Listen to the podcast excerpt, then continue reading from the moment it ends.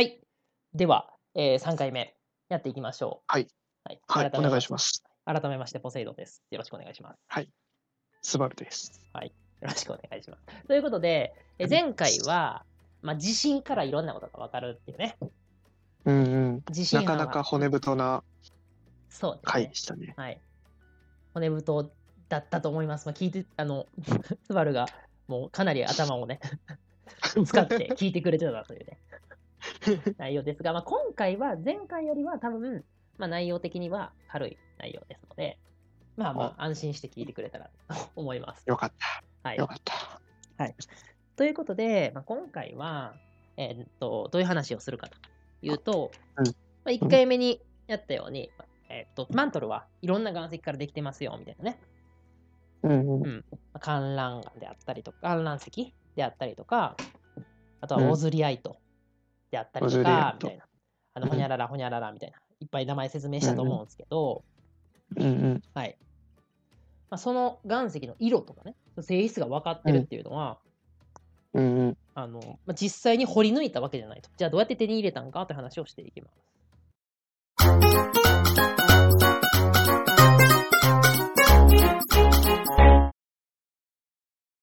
うんということで、鉱物を手に入れる方法ですね。うんうん鉱物を手に入れる方法、どういうのがあるのかな？うんうん。というと、まず、単純に掘るっていう方法。そうね。一番うん、一番の方法。ですが、まあ、言ったように、えーまだ未だ、えーと人類は地殻を掘り抜くことができていない。うんマントルまで到達できてないと。うんいうことで、まあ、掘るで、えーとまあ、マントルの石を手に入れるのは難しそうですねと。そうだね。じゃあ、どんな方法があるのかというと、まず一つ目が、マントルが地表に露出してる部分っていうのがあるんですね。え？うんで、前回、あのマントル、えーっと、うんまあ、プレートと、まあ、あの地殻の違いみたいな話したじゃないですか。はいはい。うんうん、だから、マントルの一番上の部分って、ここはあんま説明しなかったけど、地殻とプレートで言うと、プレートの方が分厚いんですね。うーん。まあ、要するに。地殻とマントルの最上部、一番上の部分からプレートっていうのはできてますよ。うんうんうんうんうんうんうん。で、このじゃあプレート同士がぶつかると、どうなりますか、と。うん言うと、えー前回はあの海洋プレートと大陸プレートがぶつかったらって話したけど、はい。うん大陸プレート同士がぶつかった。ことになると、こうガーンとうんぶつかって押し合うと。で片方のプレートがガーンとまあ勝ち上げられるみたいな形になるわけ。うんうんうんうんうん。わかる？わかる。で、まあ、山みたいな感じ。まあ、それで結構集客山脈言って、まあ、あのうんうん大きい山ができたりするんだけど、なるほど。うん。だからまあ、一番有名なところで言うと、ヒマラヤ山脈。うんうんうん。あれは大陸に今思ってた。そう、インドがぶつかってできましたよねっていうね。うんうんうん。そういう例なんやけど、まあ、そういう、えーっと、まあ大陸プレート同士がぶつかったときに、こう片っぽの地殻が、地殻プレートがガッとめくれるみたいな。めくり、はいはいははい。そう上に、上に滑る感じ。そうそう、ガッとめくり上がるみたいな感じで、えーうん。マントルの部分が上に露出してくるんですね。へえ、あ、そうなんだ。ということで、マントルの一番上の部分っていうのは、まあ、そういった山脈。まあ、日本で言うと、えー北海道の、まあ、日高山脈。ああ、日高。なんかちょっと名前だけは聞いたことある山だな。日高。そこにホロマン岩帯っていうのがあって、ホロマソロン、マン岩帯。ホロマンっていうのは、まあ、土地の名前かな。で、えー岩に体と書いて岩帯。岩の帯。ああ、岩の体ね。体、はい岩帯。っていうのも、うんうんうんこのプレートがめくれ上がって地表に現れてると。マントルが。っ。ていう状態になってる。なるほど。で、えと、まあ、この、だから、ホロマン岩帯、北海道の日高山脈を、まあ、掘ったりすると、マントルの最上部である観覧石、上部マントルにある観覧席がえー採取できますよってことになっている。なるほど。ということで、まあ、一番上の部分っていうのは、えー実際にはこう地上で場所によっては見ることができるというね、はあ、はいそうなんだね。そういうことになっている。うんうん。でもまあこれってまあたかだか数キロの話で、上の一番上の部分や、そうやね。その他の部分はどうなんですか？うん。戦争とか。そうそうそうそう。っていうのはどうなんですかっていうと、これは、うんえーっと、まあ、火山。火山で見ることができて、はい。どういうことかっていうと、火山、そうですね、火山で見ることができて、どういうことかっていうと、この火山って地下にあるマグマがわっと吹き上がってくるやん。うんそう、そうだね。あそなるほど。だからそなんかなんとなく分かったかもしれない。うん混ざって、うん。えー岩石がわっと上に上がってくる。一緒にね。そうそうそう。なるほど。で、例えば、えっとダイヤモンドあるやんダイヤモンド。うんうん。ダイヤモンドって、まあ、あの炭素炭素にねうん炭素にめちゃくちゃ強い圧力をかけると、まあ、ダイヤモンドがうんうん。できたりするんやけど、まあ、大体、えーっと、150キロより下、えー深さ150キロより下じゃないとダイヤモンドってできないんですね。へえ、あ、んそうなんや。やけど、それぐらいそうそうの下まで圧力。そうそうそうそうう。んうんうんやけど、えーっと、まあ、こういうマグマとかに運ばれてきて、えーうん。ダイヤモンド鉱山とかでは、ダイヤモンドが取れるよという形になっている。ということで、だいたい150キロから200キロぐらいまでうん。っていうのは、こういうふうにまあマグマに乗って、えー地上に運ばれていきますよっていう形で、実際に、はいはい採取することができるんですね。なるほど。はいこっちから掘って迎えに行かんくて、うんで。も、向こうから来てくれるんだね。そうそうそう。なるほど。ということになってる。うんうんうん。ただ、あの、まあ、これで採取できるのはたかだか200キロぐらいの深さなんですね。そうやな。まあ、全然よな。うん、まだ全然やと。うん。じゃあ、その、それよりも深いところ。まあだから今、まだ、あの、観覧岩のところですから、上部マントルまで。上部マントルは410キロまであるから。だからまあ、あのうん、たかだか、まあかんまあ、ダイヤモンドであったりとか、まあ、そういう岩石は時うんうん々見られるけど、ほぼ観覧岩がそうやって吹き上がってくるだけやと。それより深いところはどうやって岩石観察するんですかというと、これは掘れないのなら作ればいいっていう考え方なんですね。なんかマリー・アントワネットみたいな人が通りました？ちょっと遠くない？ちょっと遠くないああ、もうその、もう、あれやな。文の構成だけで言っちゃっそうやね。もうな何々ならみたいな。何々ないなら。た。うん。ということで、掘って、掘ったりとかして無理なんやったら作ればいいっていう考え方が、うんえーっと、まあ、ちの人がいて、人がいてというか、はい。そういうアプローチがあって、うん。えー高温高圧実験っていうのがいっぱいやられてるんですね。高圧高温実験。うんうん高い圧うん力でうんうん高い温度を実際に設定して、どんな岩石ができるのかっていうのを調べる実験です。なるほど。で、この高い圧力をかけるアプローチっていうのも、まあ、たくさんいろいろあるんですけど、うん。まあ、これは深さによって、まあ、かけるべき圧力が変わってくるから、うんうん。うんまあ、アプローチも変わってくるって話なんですね。うんうん。まあ、圧力って、えーっと、まあうん。あの1パスカルとかね、言い出すと、ちょっとあの、はいはい。数が大きくなりすぎるんで、1気圧っていう単位、何々気圧っていう単位を使っていこうと。で、ちょっと表現し気ようと。圧。い。う感じなんですけど、はいはいはい。うん。えーとまあ、そもそも圧力って何なんかっていう話は、をしておくと、うん。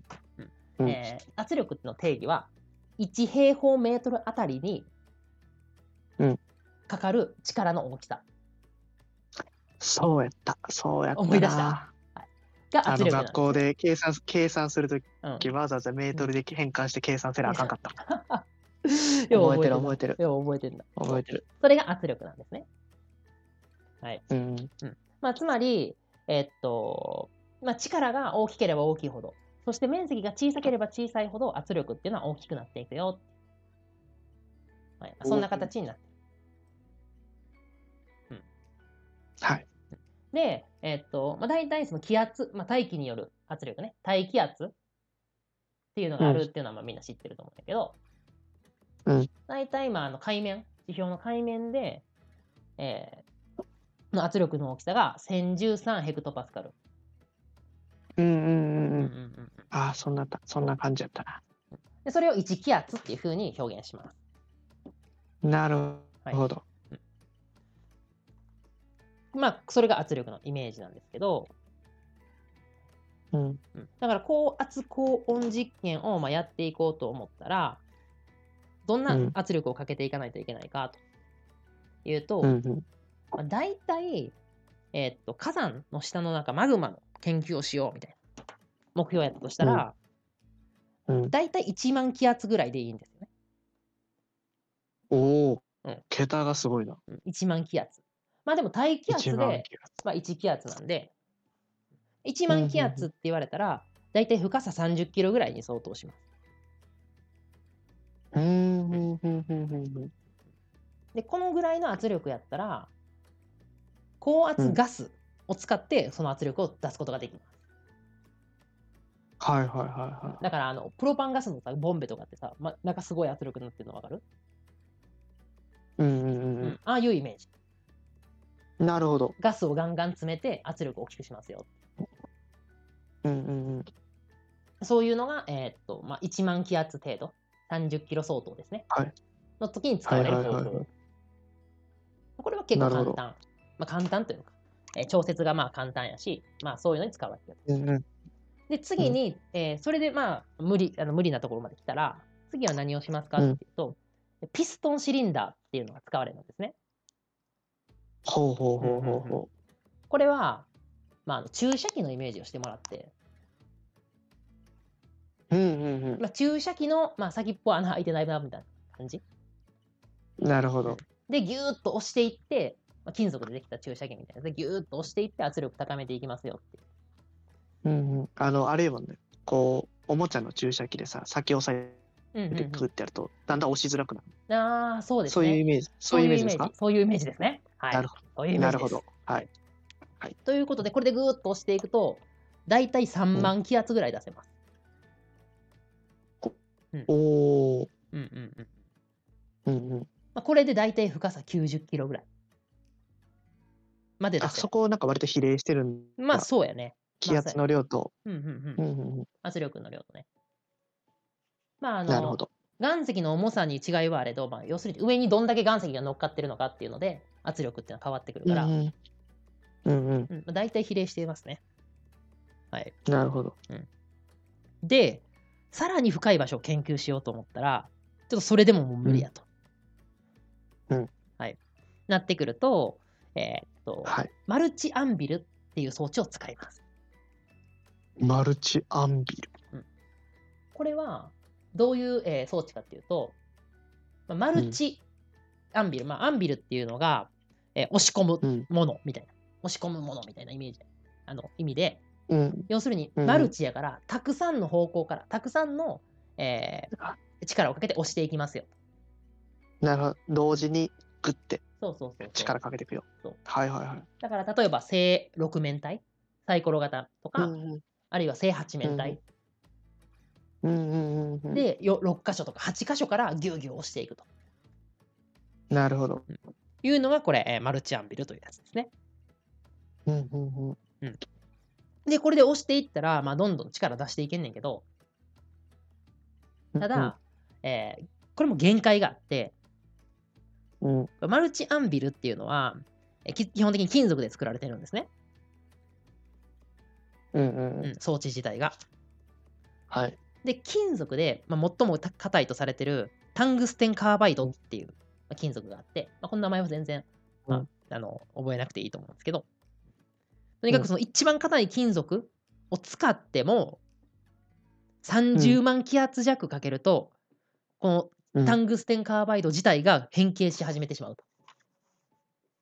負けちゃうんや。容器が負けちゃうんや。そう。容器が変形し始めてるから、それ以上の気圧あの圧力かけられへん、うんうんうん。そういうことになっちゃうんですね。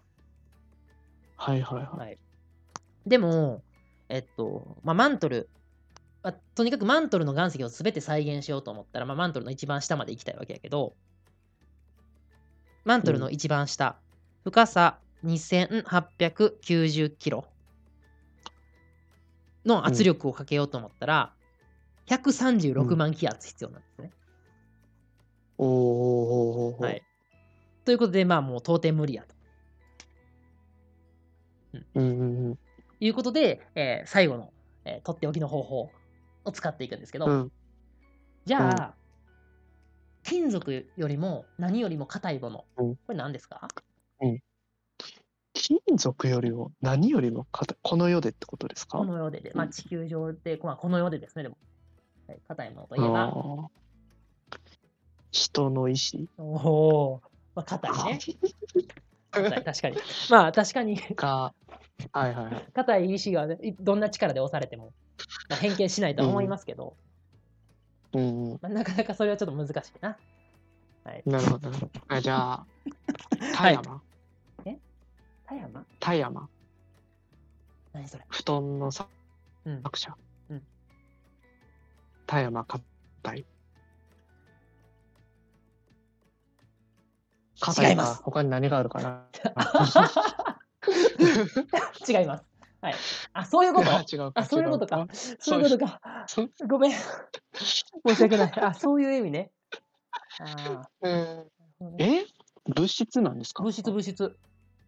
え、いっちゃん硬い物質やん。え、わかるやろ？わからん？えオリハルコン、オリハルコン。オリハルコンは存在せんから。あえ、え、賢者の石。え、じゃあ一番硬いやつ、コードが一番硬いやつといえば。モースコード一番硬いやつって何や？えなんでそれモースコードでできて一番硬いやつ出てこへんの？え？ダイダイヤモンド？ダイヤモンドでしょ？石？ダイヤモンドじゃないですか？ああ、いやそれでよかった。ああ、それでよかかったです。はい。それでよかったです。た。それでよかった。ああ、なるほほど。ちょっとあの、深、深は美味しすぎ、なんていうの？深読みしすぎた。ど。深読みしすぎうんそうです。うんあの、ダイヤモンドです。あはい。ということで、まだ、えーっと、満を持してダイヤモンドうんうん。が投入されて、俺の出番かな？俺の出番かな？で、えーっと、まあ、ダイヤモンド、えーっと、だから、ダイヤモンドを使ったダイヤモンドセル。まあダイヤモンドアンビルセルとも言われるんですけど、まあ、ダイヤモンドセルという装置を使っていくんですね。はい。うん。でこの装置めちゃくちゃ小さくて、まあ、手のひらに乗るぐらいのサイズ、という感じなんですけど、はいうん。まあこれはどうやって、えー圧力かけていくかっていうと、まああのうん。ダイヤモンドをカットして、まあ、富士山みたいな形、まあ、あのうんうんうん。なんていうかな、ほ普通に宝石でカットする時の形。にもまあ近いような形で、あはいはいはい。うんうん。で、まあ、先っぽをまあちょっとだけ平らにして、うん。うん。うんうん。で、そのえダイヤモンドを、まあ、2つ上と下に置いて、うんうんで、その、えー中にまあ資料を載せて、うんうんで、ぎゅうぎゅう押していくとああ、なるほど。はいいう、まあ、あの単純な、えー、と作りになってます。で、まあ、あのうーん極限、極なんか力、すごいね。うん？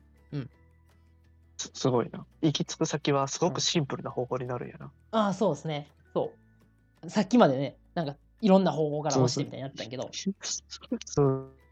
結局ダイヤモンドで上下から押す。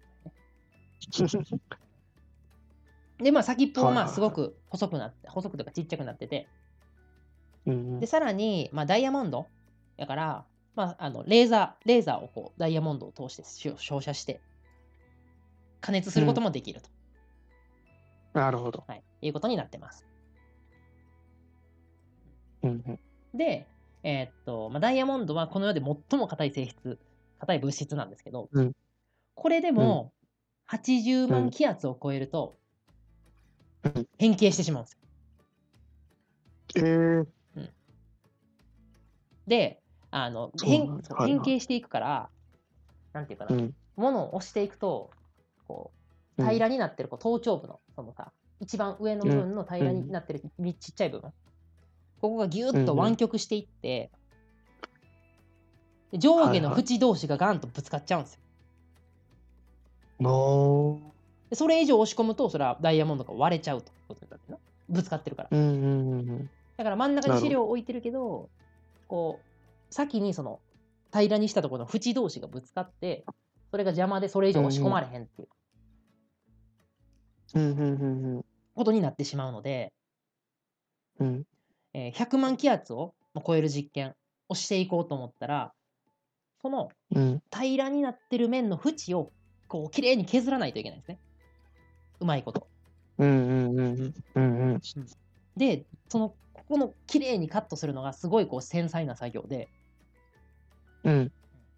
で、えっ、とまあ、数値にすると1マイクロメートル。単位はいではいは以下の精度で削らないと、こいううまくいかないと。ええそうなんやこれを行っているのが、横浜の、まあ、鶴見区っていう場所にあるうん。小さな工場の、うん。えー職人が行っていて、うんで、うん。しかも、しかも、これ、うん。まあ、精密機械でこうけ削っていく、ね、すごい、あのーこう、なんていうかな、自動制御みたいなやつとか、なんかうまいことこう、精密機械で、最新の機器でうんあの削っていくのを想像すると思うんですけど、うん。実際にはそうじゃなくて、職人さんの手の感覚を頼りに手作業で削っていくらしい。えええぐい方もねえことじゃん。えぐない。途方もねえやべえやつじゃん。やべえ人たちじゃん。こういう技術を持った人が、まあ、日本の小さい工場にいるらしいですね。これは熱いですよね。ロマン。ロマンロマンですよね。これ熱いであの、こうやって改良をどんどん重ねていくことによって、ダイヤモンドセルうんを使って、うんまあ、地球の中心に相当する圧力、うん364万気圧というのを出すことができるようになったんですよ。到達したんや到達したんですよ。人類の到達点ですよ。本当やべえ熱いっしょ。はい。やばいなで、まあ、この広瀬圭先生、この地球の中身っていうのを書いてる広瀬圭先生っていうのが、まあ、この実験をこう主導して行っていった先生で、あそうなんだ。だからこの、まあ、あのなんていうの、えーっと、本の中にも、まあ、どううん。いかにしてこう、ここにたどり着いたかみたいなところは結構ページを割いて、はい、うん書かれていて、まあ熱こもるよね熱こもるよね、そうそんなんなめちゃくちゃ、めちゃくちゃ熱いですね。へえで、あの、まあ、そうした結果、こう圧力をかけることができて、まず前回から言ってたみたいな、えー観覧席よりもさらに下、410キロよりもさらに下の、まあ、ウォズリアイトであったり、リングダイトであったり、うんえーっと、ブリッジマナイト。ブリッジはないとであったりが、まあ、あの作ることができてますよということになってるんです。うんうんうんでも一応岩石のちょっと説明で、あの、えーっと、上部層、上部マントル、マントル繊維層うん、下部マントル。うん。で、まあ、じえーっと、上部マントルが、えー観覧石で、うん。マントル繊維層がオズリアイトとリングウッダイトって話をしてたと思うんですね。うん。で、ここはね初回で。ここはなんで、えっと、オズリアイトとリングウッダイトは層になってないのかああ確かに、はい。というと、まあ、この2つはよく構造がよく似てて、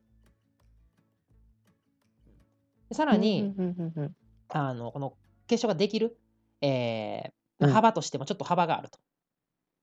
すぐにこう、一気に切り替わるわけじゃないよということで、こうなだらかに、うんうん。えーオズリアイトからリングダイトに変わっていくよ。というなるほど。ことになってますよ。ということです。うーん。であ、もう一個ちょっと説明してなかったんですけど、こういうふうに、まあ、高温、高圧とか、まあ、圧力とかをかけていくと、こう物質の構す構造っていうのが変わっていくよっていうのを、相転移というふうに言うんですね。総転移。うん。そう手相とかの層、手相、世相とか。あ層が転移するよ。そう。そうそうそう、手相が変わる。そう。なるほど。というふうに書くんですね。うんうんで、一番この相転移の、えーと身近な例が、えー氷、水。はい。だから、あの状態変化っていうのも想想定位の一つ。うーん、そうなんだ。へえ。やし、まあ、さっき言ってたダイヤモンド。うん。ダイヤモンドも、まあ、あの炭素、黒鉛とかにあの、5万気圧、とかね。5万気圧かけると、まあダイヤモンドができたりするよ。うんうん。そういうことになってて、うんあれもまあうん想定位の一種だよということになる。ええ、ああ、なるほどうん。同素体うんでは争点が起きるんだ。そういうことですね。うんそういうことです。なるほど。はい。うんうんうん。で、えーっと、ここから、まあ、さらに、えっと、熱い話なんやけど、うんはい。えっと、まあ、マントルの、まあ、最下部っていうのがうんあるという話で、うんうんうんえっと、ブリッジマナイトの、まあ、さらに下。うん。で、まあ、深さ1600から、まあ、1890まで。うん。1860、あ、せごめん、2600キロから、まあ、1890キロまでがこのブ、うんうんえーっと、最下部の層になってんねんけど、うんここがどういう物質なのか、そしてうん。どういうふうにここの層の変化が起こってるのかっていうのは、長年議論されてきたんよな。はいはいはい。30年間議論されてきたんですけど、いや、すごいはい。ね。1970年からもう一回ずーっと議論されてきて、うん。で、この不連続面が、えーっと発見されてからは、えーっとね、うんこのブリッジマナイトっていう鉱えー鉱物が、うん。めちゃくちゃ、なんていうかな、この密度の高い、要するに、うん。その無駄のない、隙間が少ない理想的な構造をしてるとうーん。いうことで、ブリッジマナイトからさらに、うんその想定員して岩石が変わるってことは想定しにくいって言われてるんですよね。ほうほうほうほうほこれよりさらに想想定にしてあのう。うん最下部になってることはないやろみたいなのが主流や。はいはいはいはい。で、うんまあ、あの、大方、その科学部科学的な性質が違うんやとか、まあ組成が違うとか、そういうふうに説明されてたんやけど、この、うん。まあ、広瀬圭先生は、うん。いや、そんなことなくねみたいな。想定にするんじゃね？うん。と思って、うんうんうん。これ、ここに実際に書いてあるんだけど、うん。実は指したる根拠はありませんでしたって書いてだから、あの、一文読むでごめんな。えっと、うん。私は博士の学位を得た2年半後の1996年、深さ2万 6000km で、ブリッジマナイトが総転移するに違いないと踏んで、で、棒線引っ張って、実は指したる根拠がありませんでした。書いてあって、もう感感覚で。で、このダイヤモンドセルをうん。作った装置の実験を始めましたみたいに書いてんね。うんうん。だからえそう主流になってたのと、え、ちゃうやろっていう、まあ、一種の勘みたいなところで、このーうん高圧高温実験に、まあ、命をかけたと。命をか、まあ、命をかけたと言っていいんじゃないですか？熱っすごいっすよね。すげえ。熱いな。で、えっと、まあ、実際にこの、まあ、試行錯誤を重ねて、この圧力を高めていって実験することによって、ううん。あの、えーっと、まあ、百何十気圧とか、130気圧ぐらいとかかけれるようになって、実際にはうん総転移すると、うんいうことがまあ発見されてきたわけですね。なるほど。で、えーっと、まあ、この最下部っていうのはポスト、えーペロフスカイトっていう、えーうんうん鉱物ですよって話を一番初めの回にしたと思うんだけど、うん。これってあだ名ですよって話したやん。言ってましでた。かつ、色もわかりませんどんな色してるかも。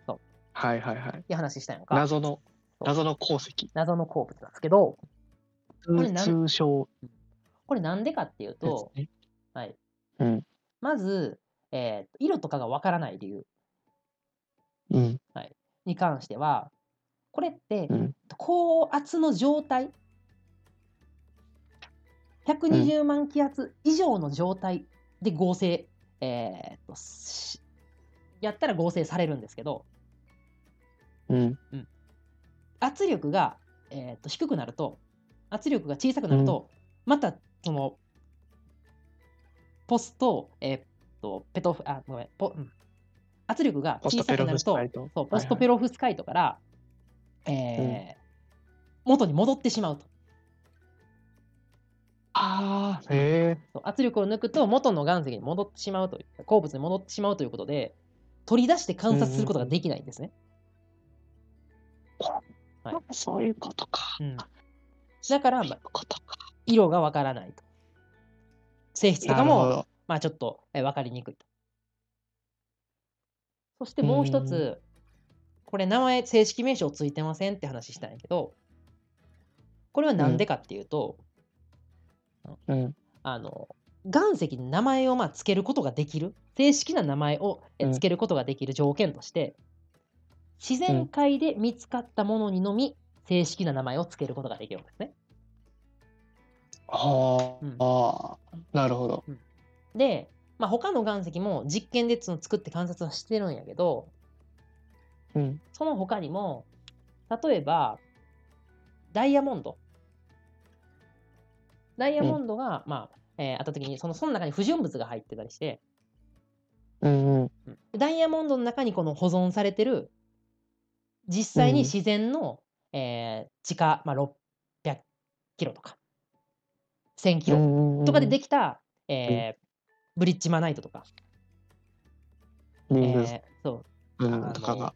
オズリアイトとかリングタイトっていうのは、うんうん。まあ、実際にそのダイヤモンドの中であったりとか、まあ、あるいは空から降ってくはいる隕石の中に混じって、うんうんうんうんうん。うん自然界で取れたりするんですよね。なるほど。だから、まあ、実験で作って観察はしてんねんけど自然界でもまあ採取することはまあ可能やと。っていうかまあ見つかってるんですね。ほうん、ブリッジマナイトう。までは。うんうんうんうんということで、えー実際に名前ついてんねんけどうん。ただ、えーっとこのポスト、えーペロフスカイトに関しては、うん。関しては。そうあ圧力抜くと元に戻るから。自然界で見ることができないんですよ。うんうんうんうん。からもう一生名前つくことはないやろうわロマン。っていうことになっててそうあだ名なんでこれ。でこの本この本のコラムに、うんあのうん。今思えばもう少し素敵なネックネームをつけておけばよかったからもしれませんって書いてる。なんか、あれやね、広瀬先生、ユーモそうユーモア持ってはるねそう、。広瀬先生いいんですよ、これ読んでたら。ユーモ。っていうのが、えーっと、まあ、高圧か高圧高温実験のお話でした。ちょっとロマンがありますよね、これね。ロマンあるね。はい。だロマン二つ、ロマン二つ感じてて、うん。まあ一つ目はそのポストうんぬんかんぬんが、その、その場でしか存在できないっていうのと、まあもう一つは、うんあの、広瀬先生のようなうん人間の意志が一番硬いよねっていう。う ん結局、結局な？そうそう、結局、結局な。ダイヤモンドで、ダイヤモンドでね、確かにな。そうそう、違いないっていう、こううん、思う意志によってうん、この結果がもたらされたわけやからう、んそうまあ何よりも硬いよねっていう感じやな。はい。という感じですね。はい。はい。はいということで、えーっと、まあ、今回はその高温高圧実験、あ高圧高温実験、うんまあ、を使ったその岩石の観察というところをまあ説明していきました。うん結構胸扱いだったとうん、思いますから、胸熱やな。はい。うんまあ、地学の面白さがだんだん分かってきたよ。うん、ちょっと引き込まれてきてるわ。こういう人間ドラマがいろいろあるんですね。あんま知らんけど、まあ、いくつかしか、いくつかしか知らないですけど。はい。ということで、うんうんはい、今回はこれで終わっておこうと思います。はい。はい、ありがとうございました。ありがとうございました。